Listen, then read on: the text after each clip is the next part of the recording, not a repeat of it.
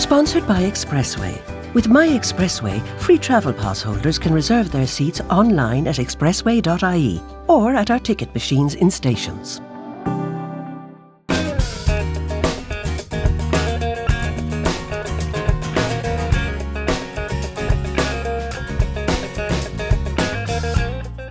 Hello, I'm Conor Faulkner, and this is Driving Life.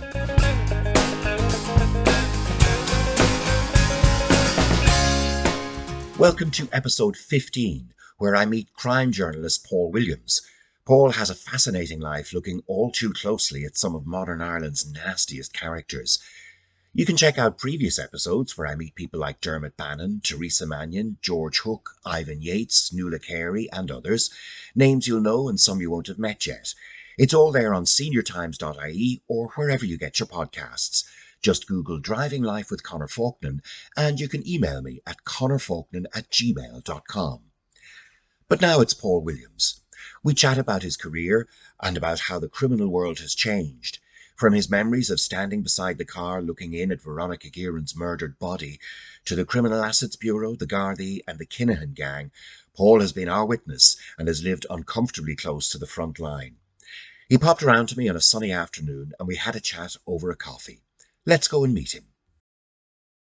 Paul Williams, it is wonderful to see you. Thank you very much for dropping around. And it's wonderful to see you too, Conor. Um, uh, this is the probably the inaugural podcast from my Batcave. I hope I hope you enjoy the Batcave. I do what I have to say. It's immensely uh, impressive. I have a back a man cave myself, but it's a very cheap one I bought when I bought my house about seventeen years ago. And I also am hugely impressed to hear that Dermot Bannon was in your house, in He your was. man cave, and has no no suggestions for refurbishment of any kind. Yes, well and- done. Absolutely, and uh, uh, you know he, he he had to say that eventually, um, and, and then I let him go. Um, but yeah, no, delighted with it. So um, thank you for dropping around. We're neighbours, of course, because Yes, you're only up the road the from road, yeah. Rathfarnham. We're in Knocklyon. I know where you live, and you know where I live. Yeah, there that you used to be an intimidating thing one time, but not anymore. Well, you see, uh, maybe now I'm not in safe corporate land of the AA. I'll have to live life looking over my shoulder. Um, but come here, there's a million things we could get into with you. Um, but I know you're a Leitrim man originally. Um, Leitrim man, I'm very proud. Still a very still a Leitrim man. Still originally Leitrim man, and yeah. currently. Oh, very good. Um, and actually, I have a Leitrim connection myself. My father's from Sligo, my mother's from Laois, but my father's name is Faulkner, obviously. Oh, you've, there's not Faulkners I live. Load of Faulkners in Leitrim, yeah. Cloone around just out in South Leitrim. Yeah, correct wall where I'm indeed. Well, I think my grandfather or great grandfather was uh, born and raised there, or somewhere near Drummer, just somewhere like that. That's it. That's the area. Yeah, and uh, he moved from there then to Enniscrone in Sligo to be a primary school teacher, and then that's then when. So that when I was explains born. the good DNA in Conor It does, it does. He, the I'm source of the outbreak has been traced to, to Leitrim, uh, but it's spread all over the world. Actually, you see, you come across more Falklands. I don't have a huge extended family, but you come across more Falklands in America than you do um, in Ireland, funnily enough. They all Um, probably took the, They all the took emigrated. Yeah. like Leitrim. yeah, Yeah. Leitrim being such a, a prosperous place. Yeah, yeah, yeah, up sticks do, and go to the States. We were good at exporting people. Aye, we were. So that's where you grew up. I, we're roughly similar vintage to ourselves, uh, to to myself. Um, and you know, we met each other in the pub the other week. We and uh, you've a couple, we've met a few times. You told me a couple of things. You told me that you crashed your mother's car. Was your earliest, nearly your I know earliest it, driving it, nearly all ended before it began. Uh, it, and it's also it, it, it was an episode in my life that was was really. I suppose put me on the road, and you know Yeah. you, you, were talking You're a about having teenager, I a presume, car- right? Oh, I was seventeen at the time. But 17, yeah. it, it, you know, when you talk about, I- I'm a criminologist as well, so I, we talk about primary deviance. My act of primary deviance was what I did in in Leitrim in 1983, uh, and basically what I did one one day I started I was always driving we were in the drilling Yeah. business and I was driving drilling rigs when I was 8 and 10 We'd, you know on Right. our tracks and I was mad into driving my mum bought a brand new Renault 18 which was a sexy car at the Yeah. time and I, she let me drive it the odd time but I had no insurance no license so one night I got drunk uh, Yeah. after doing my leaving cert uh, in an act of absolute madness Yeah. which I see happening all the time still and um, I took my mother's car, which she didn't know, and I drove it around Ballinamore like a lunatic. And I ended up crashing through a telegraph pole, wrote off the car, nearly wrote myself off. And um, the local Was there anybody else in the car? there Was was it a bunch friends in the car. Yeah, luckily they all came out unscathed, but I, I got a, a whack on the head, and uh, the local Gardaí conspired with my father. They said, and the, the, it was it was brilliant what they did in the sense that they said we'll put manners in this little bollocks. Yeah. And um, they, as a as a result of it, the fact I remember I was in the the reserves, the military reserves. I spent 15 years with them, and um, the patrol. We were close to the border, as you know, so the patrol was coming back to Longford Barracks, and I was very well known in Longford Barracks because you do a lot of duties up there. And uh, somebody said they pulled up and they saw this car buried. They said there's a young Williams from out the road there is doing that, and the boys went back to the barracks and said young Williams has been killed. Um, uh, I was a private at the time, has been killed, and uh, it was such a bad accident. But you know, uh, it, it was a lesson. It was a shameful thing to do. It was a horrendous thing to do. But you know what? I'm 57 now. It's a relatively cheap lesson in this in the grand scheme of Not things. Not to my mother, which I- she Well, let me forget it, but she I had to buy a brand new car. But, but, but it- I mean, it is that is the archetypal because you were you're a 17 year old male, and that's not a character fault. It's just it is in the nature of young Madness. males to do the mad thing. Yeah. Conor, every time, as I say, I'm 57 now, I hear about young men being killed, Yeah. and it's always late at night. There's more than likely always drink involved. Now, Single vehicle accident, car full of mates. And Yeah. you see, and I've met so many families through the years who lost kids. And then when I came to Dublin first, you had this awful so-called joyriding, which was not joyriding, it was Yeah. kill, murder driving.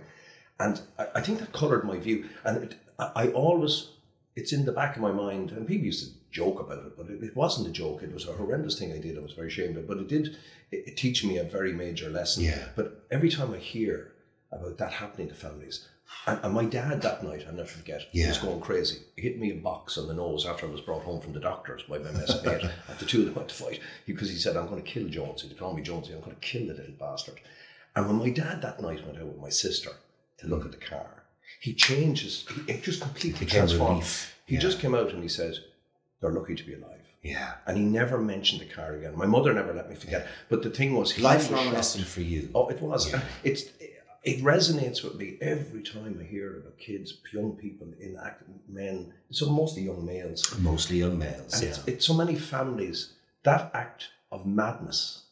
You know, you hear about it nearly every week, and It's you in- think it- what it does to families. It's, it's, in, it it's in the nature of the human condition. You know, I say young males are, are reckless, they're risk takers. It can look like a character fault, but you know, much of human progress is made by people with that mindset. It's You immaturity, it's testosterone, it's Yeah, all of that. horrendous. Um, so come here. It, it's it, it, that was an early uh, life changing event. But how, what brought you then to journalism? Because I mean, obviously you're known for crime journalism. Are best known journalist in Ireland for that for, for many many years. But what was the path that took you there? Was it a journalist first, or were you? No, you I- want to be I- a I- guard? I- I was it to college. crime that interested you? what I what I did was um, I, I was I had a bit of a checkered career in school as well. I was a little bit wild, and that's why I suppose when I studied criminology, I realised just how wild I had been, and I could actually We'll, write a we'll- paper I think we'll go with little bastard to your father's description. I'm getting a good mental He's picture. mad little bastard. Love the And, mad uh, little bastard. and the people in Balmore still say that. But Yeah. um, I, I had been in boarding school for a year, um, and Where my were you in family boarding school? in St Pat's in Cavan. Okay. Uh, and I hated it. It was a horrendous thing to do to any child at 13 years of age, put them into a boarding school. And my family had a very successful drilling business in Carrigallen, which was 10 miles from Ballinamore, where I lived. And uh, it, when I came out of um, uh, boarding school, I didn't want to go back and was I was getting in trouble. And my uncle, who was the patriarch of the family, and I was very very close to him. He was the guy. He, he had no kids, but he had groomed me to be the next owner or Yeah. Williams Brothers. We were in the rock drilling business, a tough business Yeah, yeah. and a hard business. And I, I learned, a, I, I, I, it made a hard man out of me when I was very young, but uh, he died suddenly. Then he was only 52 or 3, uh, and that broke my heart. And then my granny died shortly after that. And then the family business, it just went a different direction. And then I went to school, back to school in Ballinamore, and I, I, I never settled, and I was always getting in trouble, and I was expelled out of there ultimately after two and a half years. And then I spent about six months, seven months, um, doing nothing, bagging turf, doing things like that, and going for apprenticeships. Discovering at one stage I matured enough, and my parents were, were, were strong enough in my life, and, and, and helpful enough, and very God bless them. They were Yeah. they were great. Are they both gone, Paul? yeah, they're both gone. Yeah, Right. and um, they were always encouraging. My dad said, "Look, we give you one last chance. We can get you into the school in Carrigallen, the Tech in Carrigallen, Mm. which is where the Williams seat. That's where my family are from." and we can talk to the principal. He's a friend of the family, but it'd be your last chance. But what convinced me that I would go ahead and go to go back to school after I was going to uh, for a mechan- apprenticeship with ESB and another one with ANCO, and to discover that it looked like a university degree because there was so much, you know, the Yeah. prospectus. And I said, I'll give it another shot. So in that period of time, I became very, very interested in journalism. I became particularly was swooned by um, there was a program called World in Action. You may Ah, remember, yeah, yeah, and it was like the prequel. It was a really, it was a, for the time, it was really impressive TV. It was really good investigative Mm. Yeah. TV, way ahead of Panorama or whatever, and certainly way ahead of anything we had in Ireland.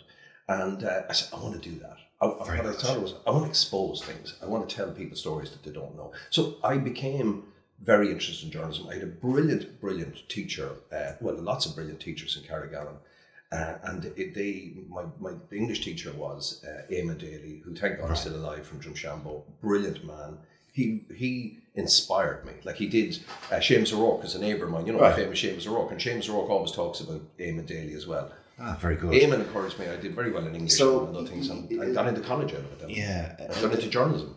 Uh, So, so college and then journalism. Uh, up to Dublin. Is that? Uh, or came to- start on a local beat? I came to Dublin in um, to do to, to do study in the School of Journalism in Rathmines. Yeah, Halfway College of Commerce through, there. I got an offered a job. Um, I went to the Longford News first as on a working placement, and the Leitrim Observer offered me a job. I worked with them for six months. Went back then when a full time job came to to me. John Donlan was a great listener of, Oh, yeah. the podcast. He was with, I was with him the other night. He was my first news editor, and I said I always want to work with him, and now he's still my close close friend and, Oh, and mentor. But and, and then I worked in the Longford News for a couple of years, and then the job came up in the Sunday World. It was it was, it was they were applying two young reporters, myself and Kathy Kelly, Oh, were right. together.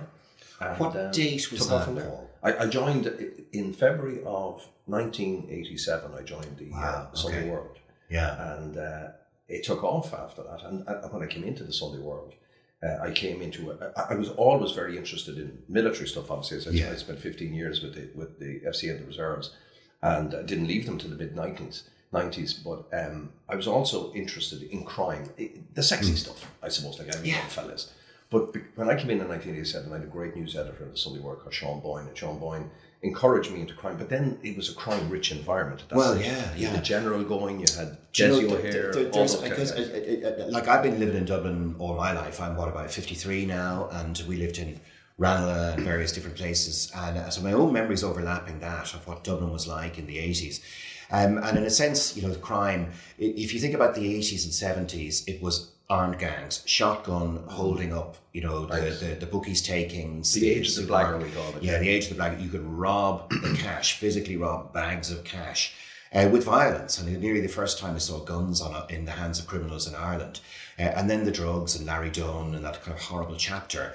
Um, uh, uh, but it, it, it's, a, I don't know, is it a bit like 9 11? For me, there, there's a watershed. You could only talk about crime in Ireland pre Veronica Guerin and post Veronica Guerin. Absolutely. Um, now, uh, where, where were you vis-a-vis Veronica? Were you sort of were you contemporaries? We were contemporaries, uh, we were friends, and also we were competitors. Um, Yeah. She was in Sunday Indo, I was in the Sunday World, and she suddenly blasted onto the scene around 1994, around the time that I got new management for the Sunday World. We got new management, and they really emphasised the crime. And I'd been working as a crime reporter right from 87 on, and I'd studied criminology for the first time around that time.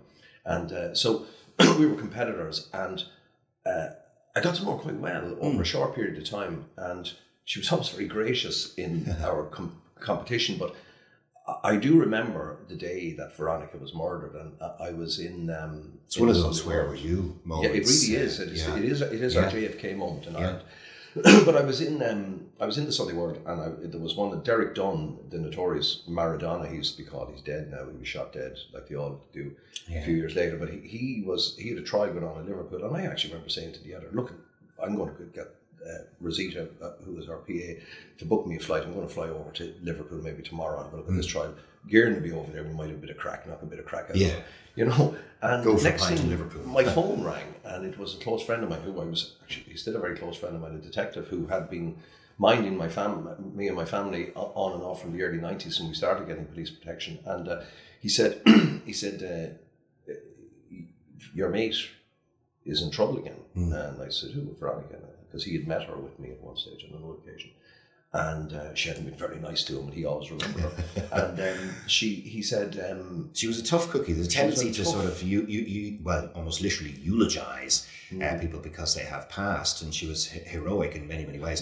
But she was an abrasive enough person, I think. "Oh, she, she? was, she got me very abrasive." Yeah. In fact, I reckon you know, in a lot of ways, it, it's an awful tragedy that we lost her. But she would have gone ahead. She would have ended up. You would have been in lots, of manys of war. I'd say no more than myself. Yeah. If I had been, if I been killed, I would have, I would have missed it. But um, so I, he said to me, "Look, sh- they're after having another go her." And I said, "Geez, did they shoot her?" And he said, "Yeah."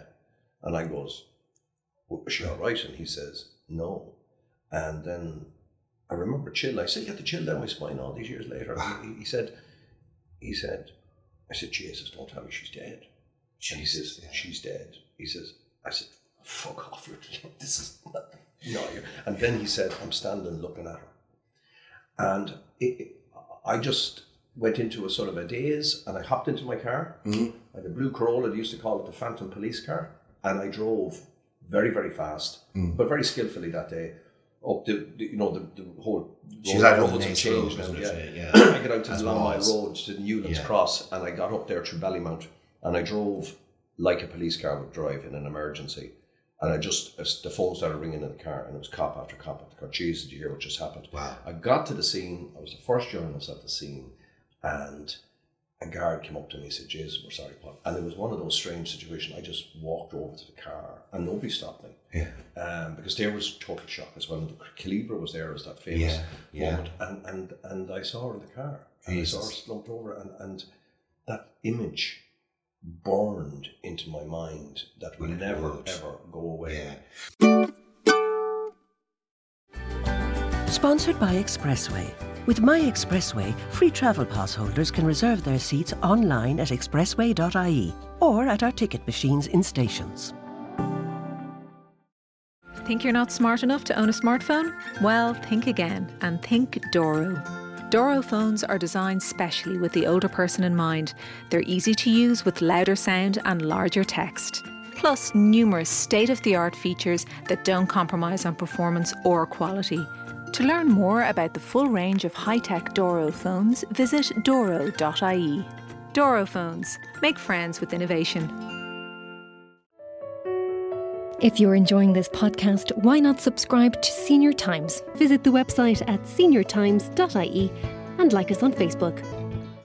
Do you know if a lot of people felt that quite closely uh, in a you know fun, funny sort of way, um, but you were genuinely close in all sorts of ways because you know there must have been a bit of you thinking there, but for the grace of God. The last One time of the she things wrote, I by the way, the last time she contacted me, or she sent me a Christmas card, the previous Christmas, and I had just, uh, I, I, I was dealing with John Traynor, who died last year, and John Traynor was her source, Hmm. and he had caused problems between her and I. Now I was much more professional at dealing. Veronica wasn't a trained journalist, but I was professional at dealing with, with informants and snouts because you don't let them get up on your back.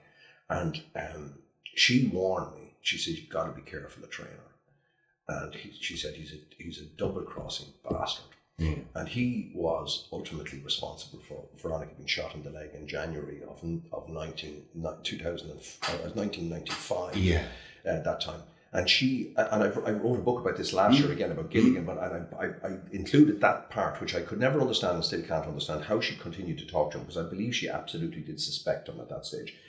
And the minute I stood there, I said to the guards, You know who did this. This Yeah. is Gilligan, this is Traynor. And then I got sick on the side of the road because it wasn't.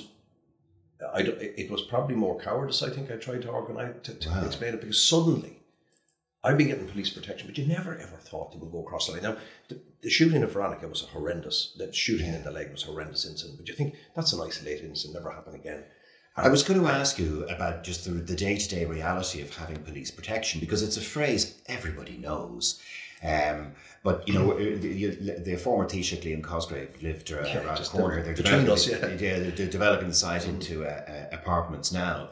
Um, but for, as a former Taoiseach, you know, there was always this literally a sleepy guard sitting The in guard a car from just, just just a hut like that outside my and, and if you imagine somebody like Victor the Assassin or some incredible ninja Um, you know, the, so what does police protection literally mean? I mean, it's is it like the feds in the movies where they're in your driveway, in your garden, in your bedroom, Well, or is it just they check in on you periodically? well, no, what they used to do, it started in the early 90s with regular attention, police cars driving past the house at night and around the back of the house. I lived up in Walkinstown at the time in, in, in Limekiln, Temple Manor.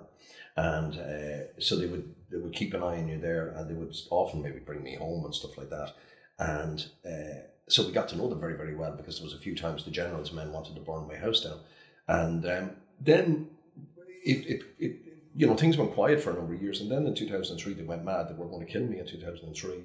Um, like I was being warned on a regular basis by the guys, Yeah. listen, you're going to be killed. It wasn't, you're And going to be shot well, at I- or I- hurt, it's yeah. going to be killed. Uh, so the guards paid closer. Uh, were Irish criminals at that time um, becoming more violent? I mean, I'm thinking of people like the, the Westies crime gang and all that. I put the they seem on to them, get. the Westies. Yeah, no, They, came, they filled the void left by John Gilligan Yeah. and his gang when they were routed and put out of business in 1996, 97. And these these violent gangs have a sort of a half life of maybe five years, where you're ki- where you're king rat, and the money is pouring in.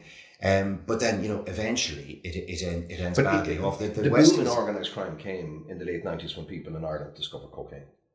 And there's the respectable so called middle classes in Ireland who are responsible for a, a billion plus industry. Remember a certain. And well-known, well known journalist and media anchor who's still podcasting himself these days. He probably wouldn't mind me saying. Um, uh, well, he was quoted as saying, "You can't get good cocaine in this town." Baby. Yeah. Baby. You know who he is, yeah. Um, so there was that era, and of course this was this was Tiger One, booming this was Tiger, Ireland, Tiger, yeah. uh, money to fling around for cocaine and everything like it, and the drugs gangs getting more violent and more. There was a whole group of them that came after me that time. They seemed to pool their resources, and there was a hitman apparently gathered to do. I was supposed to go to a hotel on Exchequer. Were you on a list somewhere? They- They decided they to kill me. And and the guards were telling me this.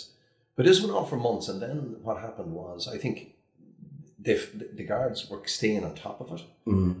Uh, but then they decided to go towards harassing me, and then they put they, they destroyed my car with acid uh, one night, and then there was fire engines being called to my home, and then there was other incidents that the guards had prevented happening. Yeah, Um, that I hadn't been. but you could be harassed and intimidated. Um, Oh, but it- then, but they put, then they put a hoax bomb at my home. Then a very and all my neighbours in on my road were were evacuated. And then it got to a stage where the management of the Sunday World met Michael McDowell, who's then the Justice Minister, and said, "Listen, you're telling us our man's going to get killed. Mm. We have a right, and he still wants to do his job, and he's not going to stop doing his job. And we have a right as the media to report what we report. And what the hell is going to go on in this country? So what they did was Who was the minister at the time? Michael McDowell. Yeah, So then go. they put 24. I I was put into the equivalent of witness protection in the sense that at my home, I had a semi detached house at the time, and the- in front garden was a police hut with 24, 24 hour, 365 guard there. An armed guard at night, uniform cop during the day, and then two bodyguards from Special Branch lived with me for just over two years. They came, met me in the mornings wherever I went. I always had in my rear view mirror a patrol car, an unmarked ah. car with two armed guys. And they, that intensive protection stayed for two years. And then the police at my home stayed for a total of 13 years. And I, I had the same What cabin as, as, as the former Taoiseach had outside his home. Um, and it, it, these things, this was imposed. I like didn't go asking for it, but Yeah. they said this is the only thing we Well, can do. Irish society did not want another Veronica Guerin. I mean, one of the things that came out of it was the Criminal Assets Bureau, um, which Brilliant innovation, yeah. and, copied all over the world now. I mean, Absolutely. it copied all over the world. I mean, and as is typical with you, you read British news coverage, you, you'd swear they invented it. Um, but it was a it was a terrific model here. Um, you've done TV documentaries on criminal. I know you know the guys well. You, you you have a very good relationship over the years with uh, with the guards. In fact, if there's a criticism, Paul Williams gets flung around the place. Um, Because you're too close to the guards. you're too close to the guards. With that, and you can be an Egypt in the pub. Uh, you know, because uh, you and I have both been Egypts, Egypts in the same pub at the same time. Uh, you know, you, you like a bit of crack and all that. There's not, you know, too many sharp corners to you. Um, but as I say, if there's a journalistic criticism, it's he's too close to the. But you always had to work out where that came from. And it was come from an element, uh, basically, of, you know, people, shall we say, in certain political circles, uh, people who wanted to do you down, who have always been in the background. And it was because on a few occasions I stood up for them and I said, and I would still stand up for the good guys in the sense that ultimately the only way you can take on organized crime and people who are terrorizing the public, like what they did in Limerick, what they've done in Dublin, what the Kinahans and the Hutches do, is that the only way they can be taken down is not by letting them kill each other, it is by putting them behind bars. Yeah. And that, uh, because I stood up for them a few times, uh, I also have had plenty of Yeah. run-ins with the guards, which people don't know about. Horrendous run-ins with certain people in the guards, and didn't toll. You're not. It's the, the, the, this criticism is thrown at crime journalists all the time, but hmm. particularly from a certain element in our own business who had Yeah. a problem, and it started. I could trace it back to the old Sunday Tribune, and there was a lot of arguments, believe me, behind the scenes amongst the executives in the newspapers hmm. to say, you know, you're trying to sully our people by trying to diminish them by what the jobs they're doing. Uh, and inevitably, you had to talk to the guards and know the guards, and, and like the same way. So I- you would have had criminals guarded sources, obviously. You could scarcely have done your job Absolutely. yeah. without them. Um, and perhaps even in the heads of those sources, there's a kind of an unspoken quid pro quo. I, I, get, I can make sure Paul is briefed, and Paul then can, you know, a not say anything that's damaging or wrong, uh, you know, would upset an investigation or whatever it is. Um, But in I- the heart of the Veronica Guerin case, it was me who broke the story about a corrupt cop working with the Gilligan gang. I broke that Yeah. story. Now, if it was a case that there was a quid pro quo, uh, because that really hit the guards very, very hard. Now, they caught the guy and put him behind bars, Mm. Yeah. ultimately. But that was an example that completely belies the accusation that you're a cop hack. Yeah, yeah, and of course the guards have been, can be their own worst enemies sometimes. I mean, Always. the the, the, pen, the penalty points thing. Oh my lord! And you know the um, Maurice McCabe revelations. I, I was I think I may have mentioned to you before. I was one of the earliest guys to meet Maurice McCabe. He he, he rang my office and my colleague was talking to him and said, you know, I want to speak to Conor Faulkner and have this uh, dossier. And I rang him back. And um, anyway, long story short, we met at a motorway service area in in. Uh, uh, Longford somewhere, I think it was, or might have been Mullingar. And he had his, you know, we went, he had his dossier, he was able to show it to me. Uh, a whole lot of people whose penalty points had been cancelled. Uh, and often the people involved didn't know anything about it. Um, one, for example, was a famous rugby player. Uh, I think the local desk sergeant must have been a fan and just cancelled it. But I, I, I had penalty points taken off as well. I, I was in, I, and Maurice McCabe, the way he was treated was horrendous. It's but true, I was thrown into the middle of the whole affair, principally because of allegations that were proved to be completely unfounded by Gemma O'Doherty, who your listeners will know about. yeah. Also by Dave Taylor, the superintendent, who did, uh, like if you read the, the Disclosure Tribunal report, I was cleared, I was accused of all kinds of maladies and Yeah. terrible things I was supposed to have done that I didn't do.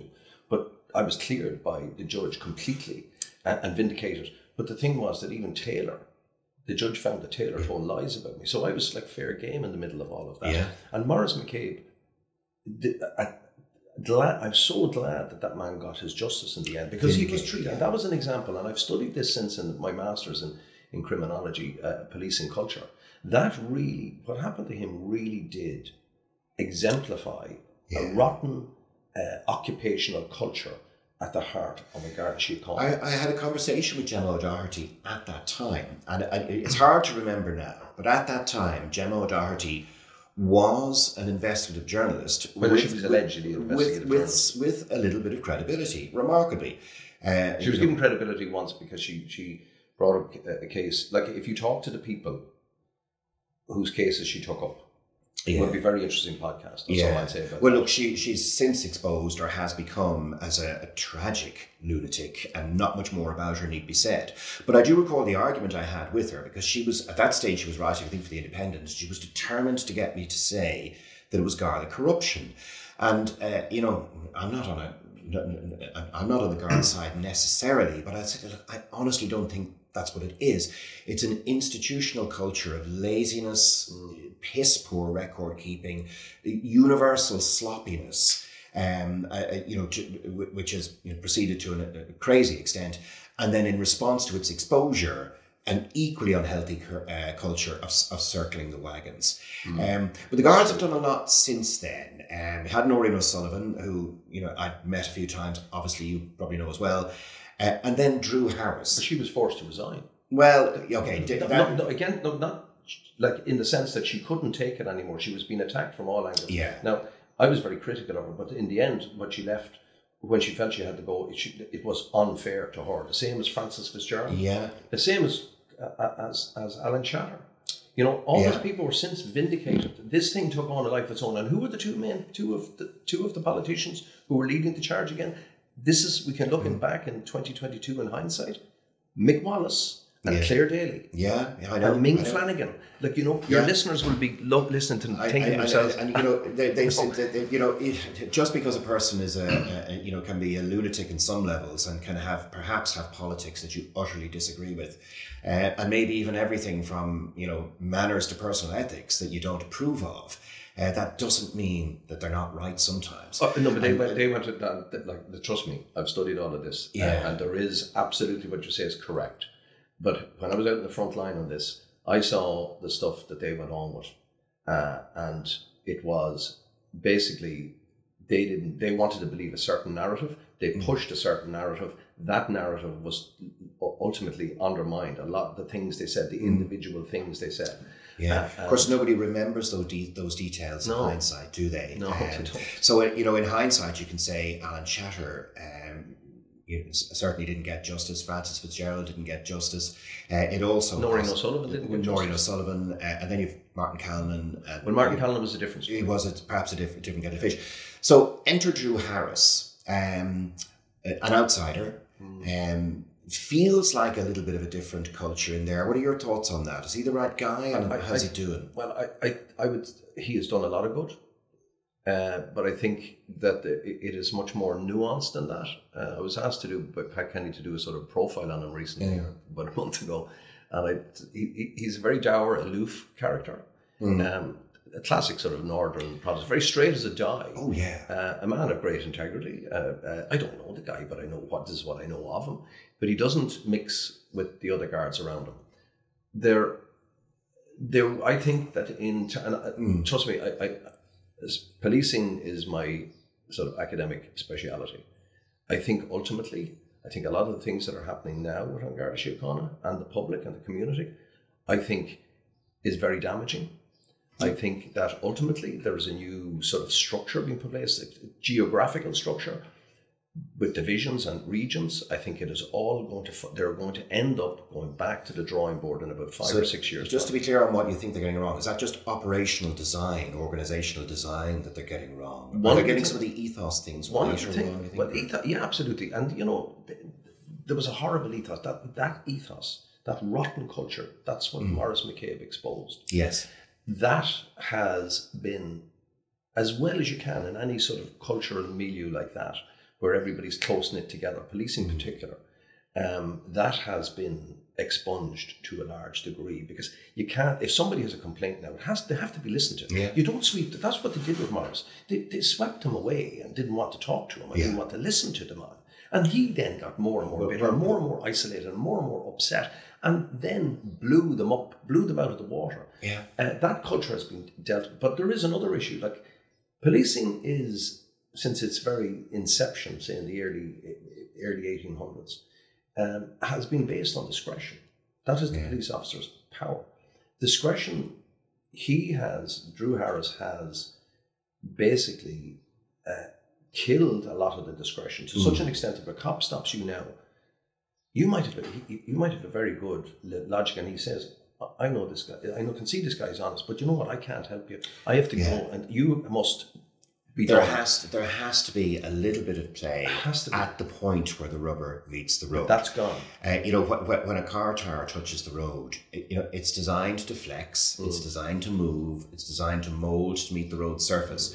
You couldn't have a solid steel wheel. That's uh, very and, good analogy. and, and, and, and, you know, again, when, when community guards meet the community, there has to be an element of common sense. There, you know, not every time. Sometimes when they see a broken headlight, it's Paul. You drive that thing straight home, and don't let me see you out like that again. Now, or I'll do you.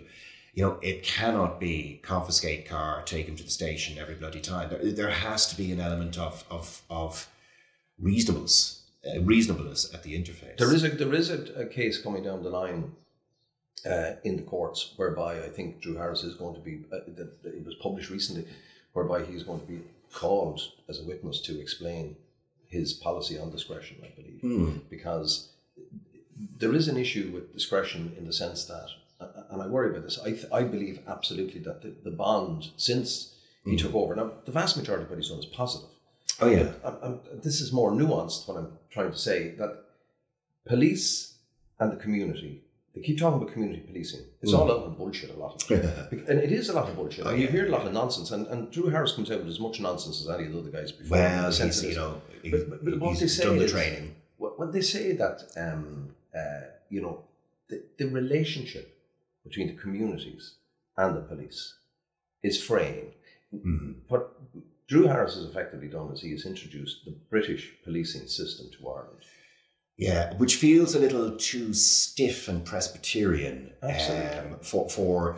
I mean, a, a chat. A good friend of mine is a fellow called Mark Prentice. He's a businessman in Dublin, but he's an Ulster man, and he, you know, he has a he owns a whiskey distillery up there, and that's where he's, you know, that's where he's from. And I asked him what the difference between the cultures are between Northern Ireland and the Republic, and he said the Republic's a little bit more ish. It's a little bit more flexible.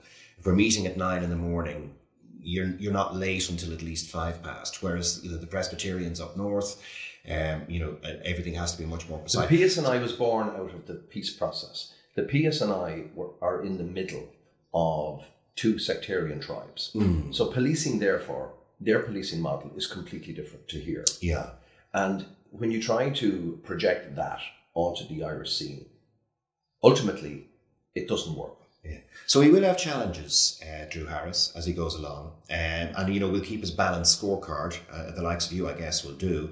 Um, and you know, I presume you're you you'll criticise him if you think he deserves it. I, I, that's that's, That's what, what I you do. Yeah, that's what you do. but So come here, t- tell me, I'm putting slightly time. Um, tell me a bit about where the criminal landscape is in Ireland now, because I give you my amateur impression, and you know, every, every few years there's a there's a new uh, Paul Williams book, uh, which is sort of you know tells you about the latest crowd of nutters who are in charge. But it does feel to me that you know if we go even post Veronica Guerin, if you say the Westies that era. Um, it was still they were still local crime gangs. These were a Dublin crime gang. Now there might have been sourcing gear internationally and forging connections, but then you know uh, Ireland gets its first multinationally successful criminal gangs. M- maybe the the um. Well, I was thinking the Kinahans. Now, only precedent in terms of Irish uh, an Irish gang so prominent is probably the IRA back in the day. Well, the IRA, we called them the Raffia, for, and that wasn't by accident. The yeah. IRA brought organised crime to Ireland. but yeah, They and- continued in organised crime until not so very Well, long you know, it's what they were good at. They were a lot of them were professionals in in, in, in organized crime and subversion. Um, but but they're a, a different case perhaps. But I, I was thinking about the Kinahans because this, they're not even it's not even an Irish crime gang anymore, are they?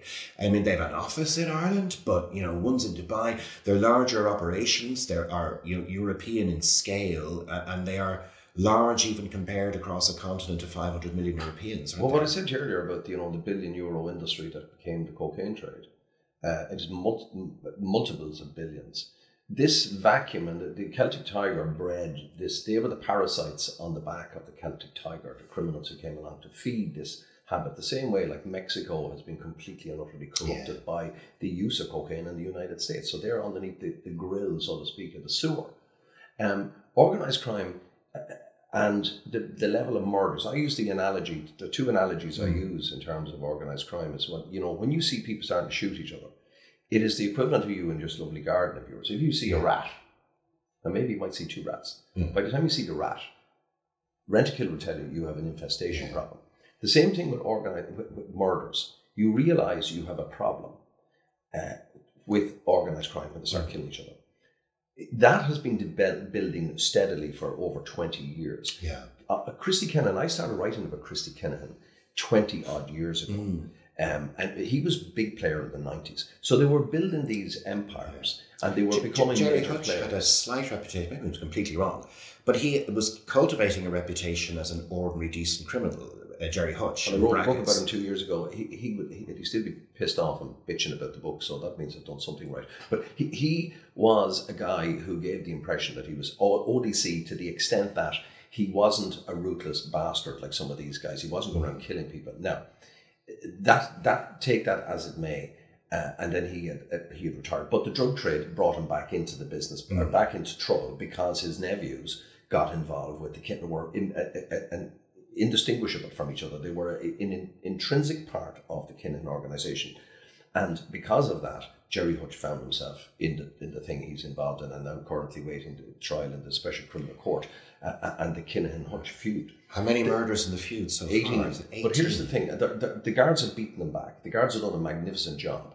But the thing about it is, nothing was being done about these people, Conor. We were very, very critical. And this is now, this belies as well the bullshit about me being pro cop. I was very, very critical for years uh, around the time of Nóirín O'Sullivan and before her and after her about the way they were dealing with organised crime because they were there was so many cutbacks that they didn't have the resources to take them on and they weren't bothering. They were more worried about the pound, shillings, and pence. And it was only when they brought slaughter onto the streets of Dublin that they were taken on in the spectacular way they were, and that over 60 to 70 members of the Kinahan organisation are now currently behind bars. The more of them are behind bars in the UK. That was the way to deal with it. And the other analogy, apart from the rat analogy uh, that I use, is that the way to give you a picture of where organised crime is today, it is a bit like this beautiful garden you, uh, you have here. If you don't trim it and keep an eye on it, it grows wild. Yeah. You, the police, what the police are doing in the drug with the drug, so-called drug war, it's a nonsense kind of drug Yeah, war. yeah. We're not winning any war. It's bullshit. And we're never going to win it. So people are going to have to have a debate around sometime about about what, how we deal with Yeah. the drug crisis going forward. But if you don't cut the weeds back, it's like cutting the weeds back It and is like cutting the weeds back.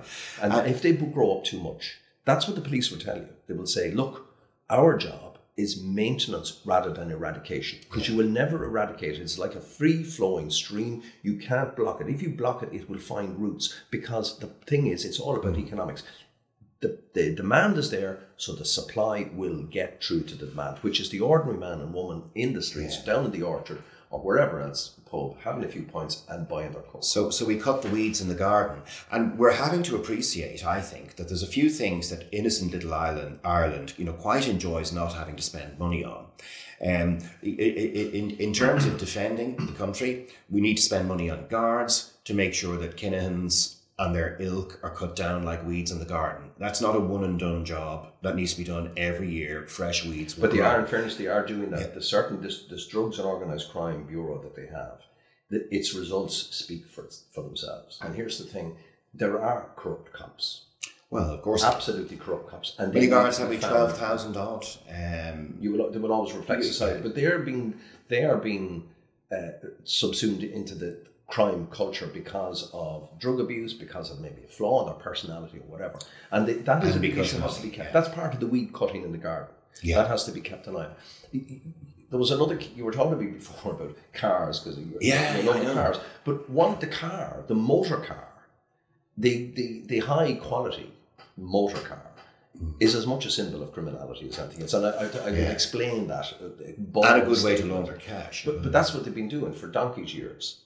Uh, and I remember uh, many, many years ago, a, uh, a- senior cop who was involved in the drug investigation area. This is about 15 years ago. And I was actually started targeting the used car salesmen because we knew they were laundering money for the mob. Mm. Yeah, you spoke to me at that time. I, I, you probably don't even remember, but I, I get to say to somebody in the pub afterwards, "Hey, Paul, I was talking to Paul Williams. What's that about?" Oh, I tapped the side of my nose, you know.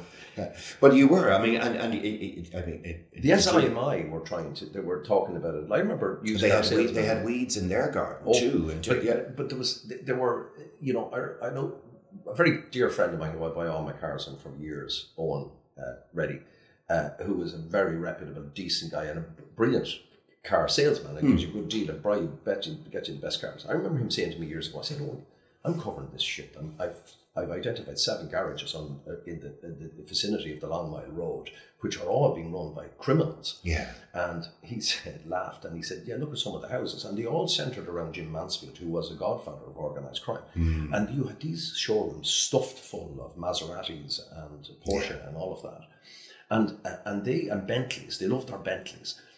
This whole business, the cars were bringing in the drugs, then they were being sold, but there was a way of laundering the cash.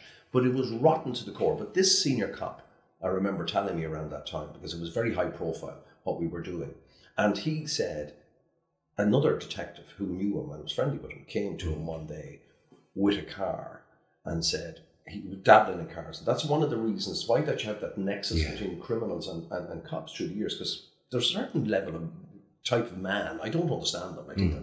they're gobshites, but who are completely mesmerized and completely fascinated and besotted by Well, cars. that, that, it- it- you can't stop. It's like trying to tell hydrogen not combined with oxygen.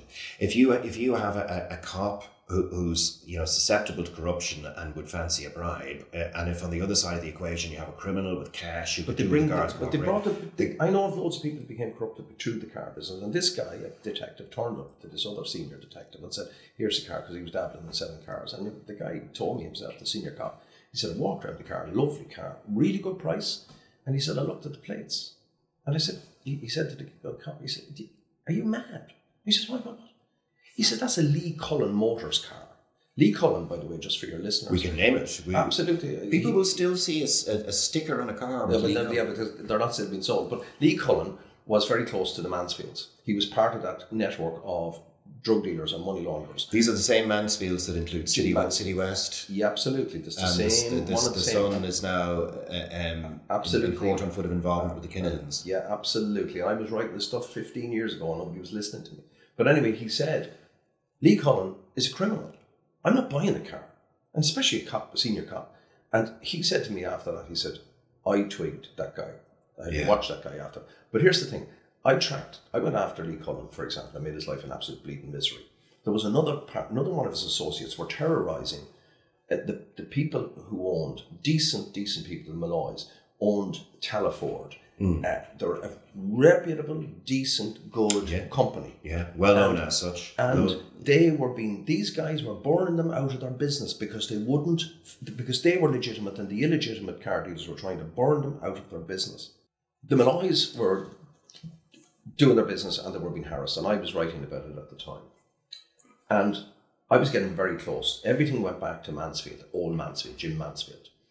And I remember mm, being approached by a number of guards to say, Would you lay off Lee Cullen? And I said, I will in my you know what. Huh. Uh, and this is another example. Well, if I was everyone's bitch, would I have done this? But also a very senior Yeah. public relations consultant rang me one day, and I remember where I was. I was sitting on a bus going to Punchestown with my solicitor, the Sunday World solicitor, Kieran Kelly. He just looked at me, and I lost the rag with this guy. Hmm. I said, You're ringing me on behalf of a senior figure in one of the biggest organized crime networks in this country to tell me to stop writing about him? Are you for real? And th- this was the depth, but this was Mansfield's influence. Now, to, hmm. to tell your listeners, to remind us, just in case you're worried that you're going to walk yourself into a libel action, Lee Cullen is now doing a very long stretch in the United Kingdom for possession of firearms and drugs. So it sounds like he's that that's a weed pulled up out of the garden. That was, but he was replaced by lots of other weeds because Yeah. when the Kinahan Hutch few kicked off, what was the first thing the guards went after? They started, the cab started seizing dozens of luxury cars from all these bogey garages because the bogey garages were still operating and they still do operate. And today, even or yesterday, the Criminal Assets Bureau did a, a swoop on some criminal gang and took a pile of uh, luxury cars. My net point is that I know you. This is your passion and your interest in life. Like the car is very much a part of that, all of that.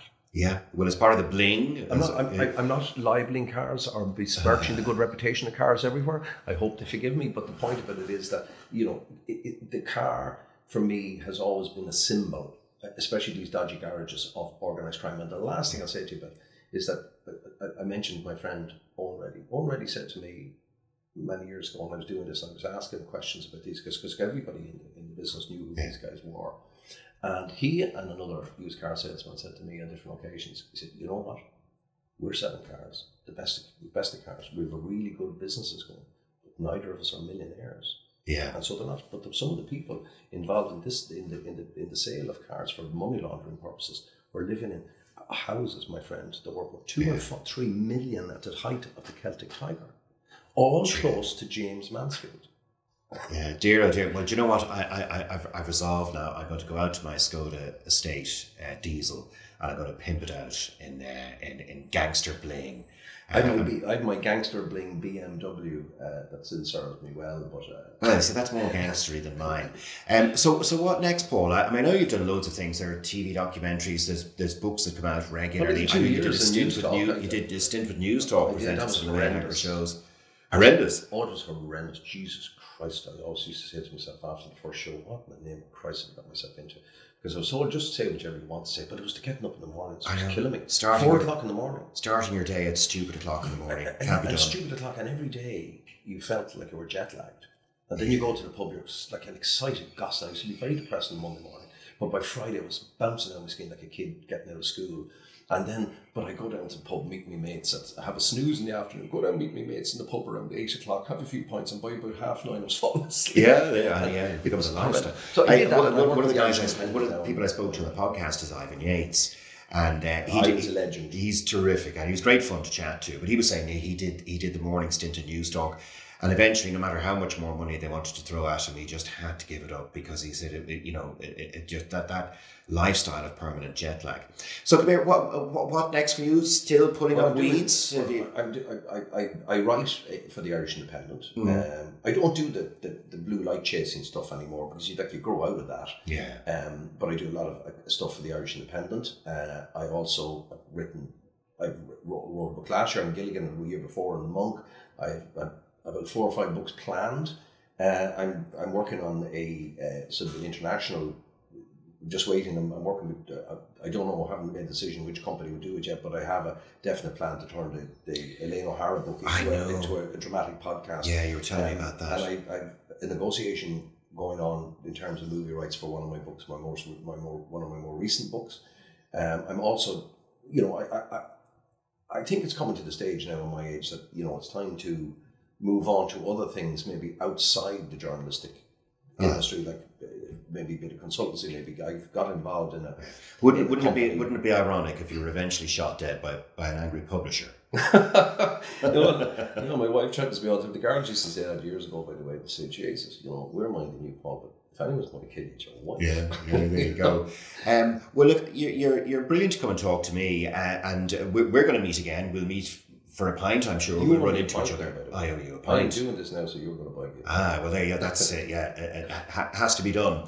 Um, so we'll go off and plan that. Um, Edison, thanks uh, to people for listening. Hope you enjoyed it. And Paul Williams, thank you very much. Thank you, Conor. By the way, the best of luck with your future career yourself. This is a great idea. There you go. That's crime reporter and writer Paul Williams. Thanks for listening, and I hope you enjoyed it. Please check out previous episodes where you'll find chats with people like Shane Ross, Teresa Mannion, Ivan Yates, Dermot Bannon, George Hook, and others. It's all there on seniortimes.ie or wherever you get your podcasts. Just Google Driving Life with Conor Faulkner, and you can email me at connorfaulkner at gmail.com. Until next time, drive safely, live happily, and come back and see us again.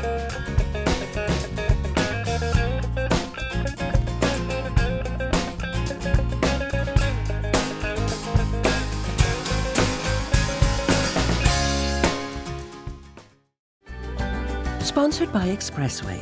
With My Expressway, free travel pass holders can reserve their seats online at expressway.ie or at our ticket machines in stations.